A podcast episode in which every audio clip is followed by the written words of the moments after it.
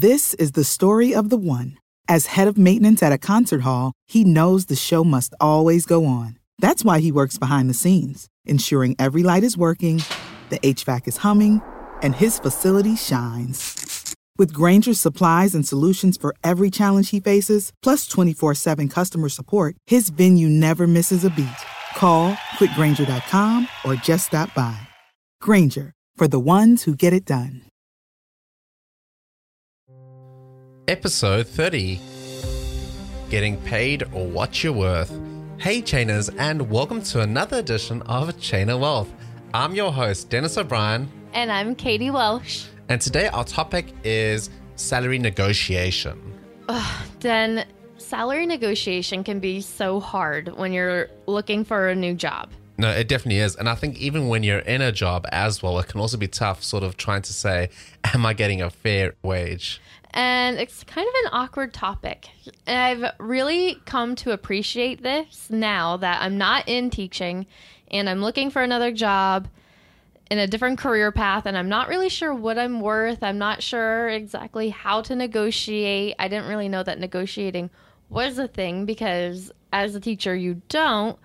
But as Kathleen talks about at the end of our conversation in like a little bonus clip, she does talk about how as a teacher you can negotiate a little bit more. Yeah, definitely. And let's also talk about being a woman and trying to negotiate. I know that's kind of the elephant in the room, but it's true. It, it is Like, true. Statistically, men do earn more than women. Whether it's right or not is completely up to you individually. Well, I know that when you were looking for a job, you were talking about, oh, I'm worth this and I'm going to negotiate and all this. And when I was looking for my job, I was kind of like, oh, well, that's how much they're going to pay me. And you were like, no, you need to negotiate. You need to, Yeah. you know, tell them what you want. It should definitely be more of a negotiation versus just being told, okay, this is what I'm going to pay you. Yes. Yeah. But Kathleen has this great course that she teaches you all about how to negotiate. Are you ready to talk to her? yeah, let's dive right into the interview.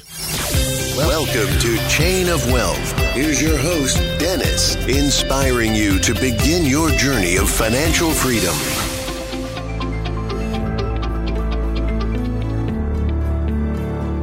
Hey, Chainers, and welcome to another edition of Chain of Wealth. Today we have Kathleen Hart with us. She is a negotiation coach and has spent years slaving away at her job, hardly able to make rent, let alone make her dream of quitting her job to travel the world a reality. It wasn't until she understood, mastered, and mustered the courage to negotiate her salary that she was able to double her income, over save and save over sixteen thousand dollars, and swamp out that commute for the open road. Welcome, Welcome. Kathleen. Thanks so much. I love the introduction. It makes me feel so awesome. yeah, excited to be here with you guys. Yeah. So, Kathleen, if you could be a superhero, who would you be?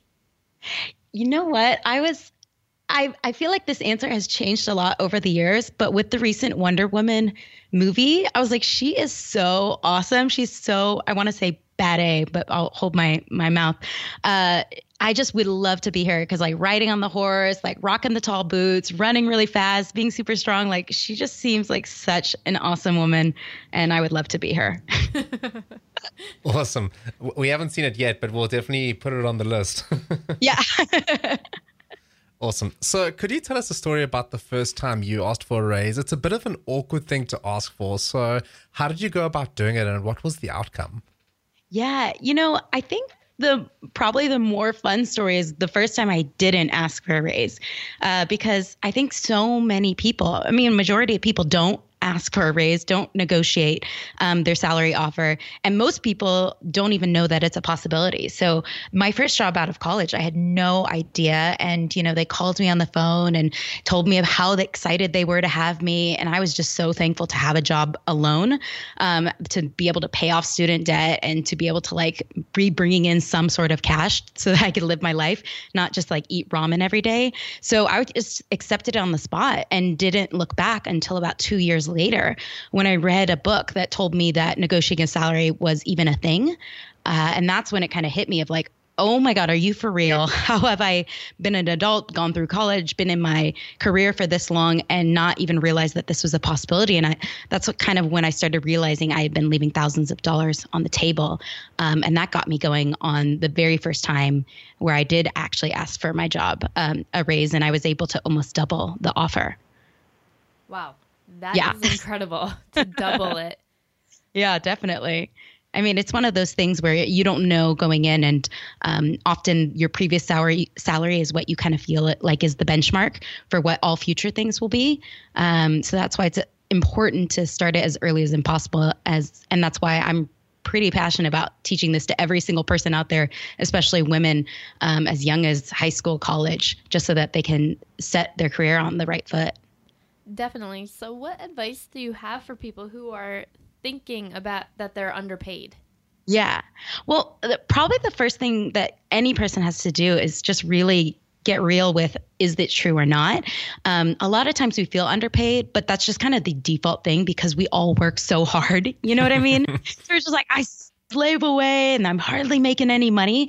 Um, but sometimes you might actually find out that you aren't underpaid, in which case you can feel really good about it. And that kind of takes the weight off. And you can explore with your boss maybe what is the path towards future growth to increase it even more.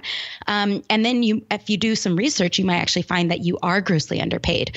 So, I mean, the first thing that people do is a lot of time they'll go and, you know, search it on the uh, through Google or online, uh, just to be able to understand like what's out there. So you could Google your specific role, your specific industry, your specific company, and you'll find sites like Glassdoor, PayScale, all of that.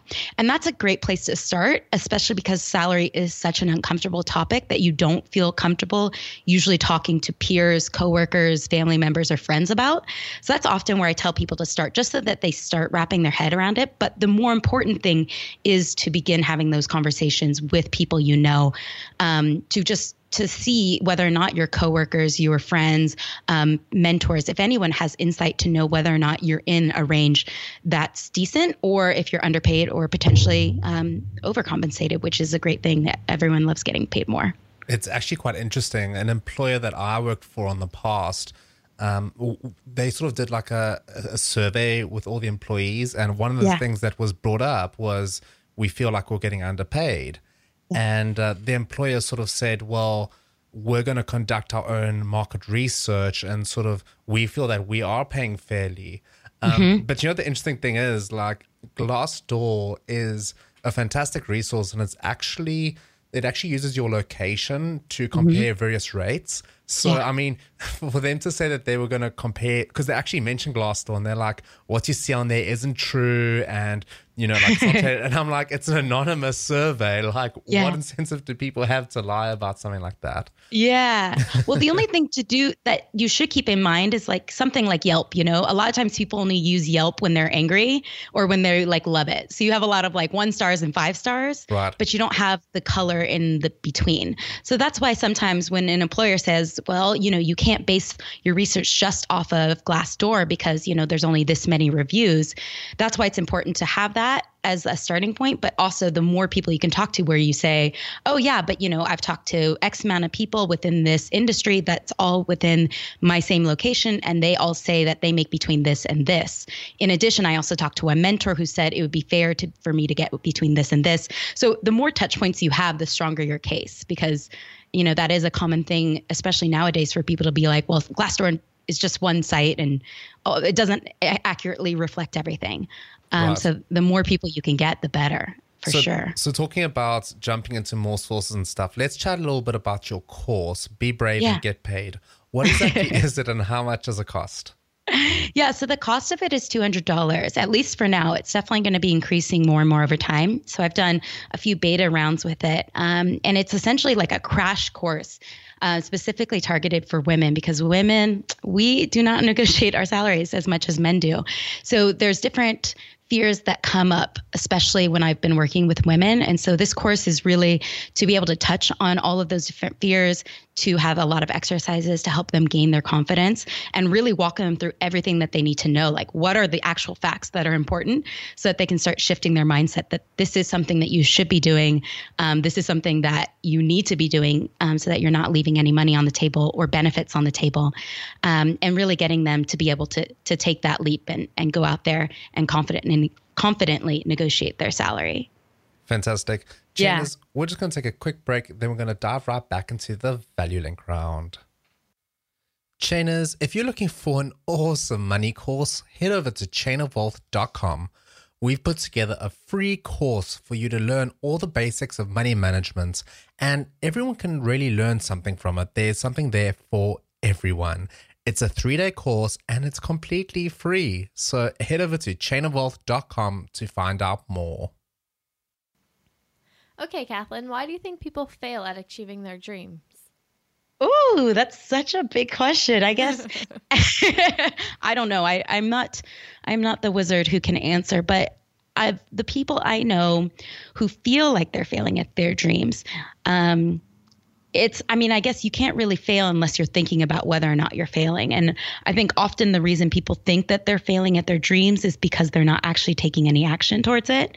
I mean i think the only real failure is that you never tried. That's such a that's such a blanket statement to put out there. But i mean really if you set goals that you uh, say you wanted to start a business right? Um, if you never start that's one thing. So i guess that's a big reason on top of that, though, I think a big reason people might consider that they fail is because their idea of success is maybe different um, or too big at the moment.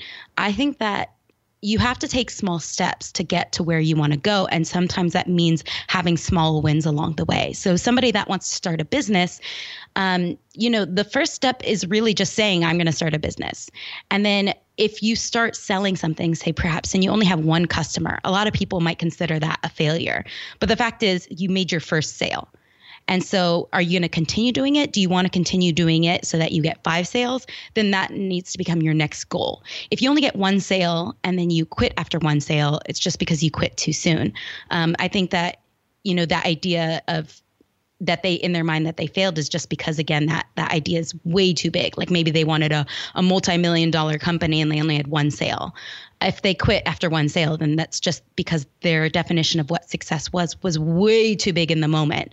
Their definition needs to be kind of shifted a little bit so that the first sale becomes a success and then five sales become a success and then maybe staying in business for one year becomes a success and maybe earning enough to be able to quit your job or decrease your hours becomes success. So I think changing what your definition of success means um, is really the way to avoid failure in the end. That, in addition to just you got to take action in the end of the day. Great answer. Yeah, yeah, I feel like people really need to celebrate the little bit of positivity that they achieve instead yeah. of always thinking really long term. Yeah. And appreciate yeah, what you have in the moment and just totally take it from there. Totally.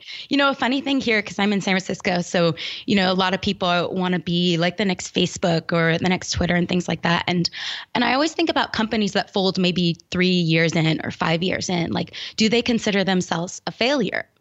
They might in their eyes, but that's only their perception because the fact is that they did survive and they did succeed for three to five years and they helped that many hundreds of people, thousands, you know, maybe millions of people in that amount of time. So it's just really what's your definition of success? Like Twitter, for example, I think Twitter still doesn't make any money, but it's been around for so long. Tons of people use it. Tons of people get so much value out of it and use it as a form of communication. If it's not bringing in major bucks, like, is that the definition of success? Like, you just have to change what your perception is. Um, and if you can see the success in any of your wins along the way, then I don't think you're ever really failing. Awesome. Do you have any other podcasts or books you could recommend for our listeners? Oh my god, I have a million. Um, I'm like I'm like a book machine. I love reading books so much, um, and I I think it's just one of the most amazing ways to to expand your mind. Uh, podcast, of course, your guys is. Um, I have my and podcast yours. that yeah, my Yeah, I have a podcast called The Big Leap Show. Um, so definitely, if you're a woman who's like, I want to start a business or take a leap in my life, uh, The Big Leap Show is where I interview amazing, badass women about their journey. Um, I love Awesome with Alison. She's just a quirky girl, and I love her so much. Um, Courage and Clarity is a fun one, and I've been listening to The Lively Show and The Good Life Project for years. So those are uh, two two go tos that I go to. But books, I mean, probably some of the classics that your listeners already have read or heard about reading, like Think and Grow Rich or um, Awaken the Giant Within by Tony Robbins or um, The Seven Habits of Highly Effective People. Those are all amazing books I go back to again and again.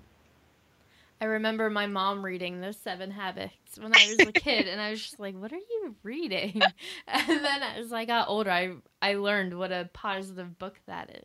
Yeah, it totally is. It's one of those ones you have to come back to again and again because some of the things sink in right away. Right, right. Do you have a favorite quote that you try to live by? My favorite quotes. Um, I think for life, and then especially just in regards to salary negotiation, um, the one that always comes to mind is from Oprah, which is you get in life what you have the courage to ask for just because you know whatever you do ask for life is is is really what will come to you you know if you if you say you want to grow a business if you say you want to get out of debt if you say all these things of whatever you ask for in life and you have really the courage to ask for it and act on it that's what that's what you can expect to come from you so if you don't ever find that courage to ask then you you can never really expect anything else to come out of your life than what's given to you I love that. Yeah. yeah So Me too. how can our listeners get in touch with you? me text me no um Are you sure about that? Um, my website, kathleenhart.com, has all my basic info, but um, I love hanging out on Instagram. I've been doing more Instagram stories than um, actually posting on Instagram because it's just more fun because I love how it just disappears in 24 hours. But yeah, my website um, and on Instagram are my favorite ways to communicate with people. Awesome. Do you have any other last parting piece of advice? And then we'll say goodbye. Oh my gosh, so quick. Let's see. what a part, parting advice. I mean, for anyone that's listening to this podcast, I feel like you're already dreaming really big um, and wanting to, you know, really get in control of your wealth and to create this life that you want to live. So I'd say just keep listening to things like this, like keep filling your head with empowering uh, encouraging messages because it's it's really once you're surrounded and filled by those messages that you'll start to um, have the courage to ask for what you want in, in life and start having the courage to dare to dream bigger and to do more things. Fantastic. Chainers, we've been hanging out with Kathleen Hart. Check out her website at kathleenhart.com and don't be afraid to negotiate your salary. There's such a major difference you can make to your life, even if it's just like a 5% jump. That is massive bucks at the end of the day. Absolutely. A couple thousand dollars never hurt anybody. No, True that. all. Chainers, we've got a bonus section for you. This part was at the end of the recording, and we decided to include it because there's some really awesome advice. So enjoy. I wanted to ask during the interview, but I didn't know how to like exactly word it because I have a teaching background and teachers are like notorious for not making any money. And I was hmm. like, how can you negotiate like a salary like that when like the district that I'm that I came from is right now like basically striking and working the contract because they're refusing to give any pay raise. And I feel like in teaching and like certain industries like that, like there is no room for negotiation, is there? Yeah, it is. It is hard with teachers. I mean, what I teach in my courses, depending on your, um, I mean, it depends on your job. Like, so for some things, like there's no negotiation as possible, but there are things in terms of like flex time for, um, you know, vacation things, sick things, all of that. Um, so regarding teaching, I mean, now that you're moving out of it, I guess it's not as relevant. But yeah, I mean, typically the people that I help get at least five thousand dollars, and I've had women get twenty five thousand dollars extra. Wow, you're So- changing lives. Yeah, it's like it's powerful. So, I mean, uh, it all costs money for people, and I know probably your listeners too. They're like, "Oh, I don't have money to spend," but it's like, "Yo, would you spend two hundred dollars to get an extra five thousand dollars?" Like, I know I would. Yeah. That's it for this week, Chainers. Catch you on the flip side. When you need mealtime inspiration, it's worth shopping Kroger, where you'll find over 30,000 mouthwatering choices that excite your inner foodie. And no matter what tasty choice you make, you'll enjoy our everyday low prices, plus extra ways to save, like digital coupons worth over $600 each week. You can also save up to $1 off per gallon at the pump with fuel points. More savings and more inspiring flavors make shopping Kroger worth it every time. Kroger, fresh for everyone. Fuel restrictions apply.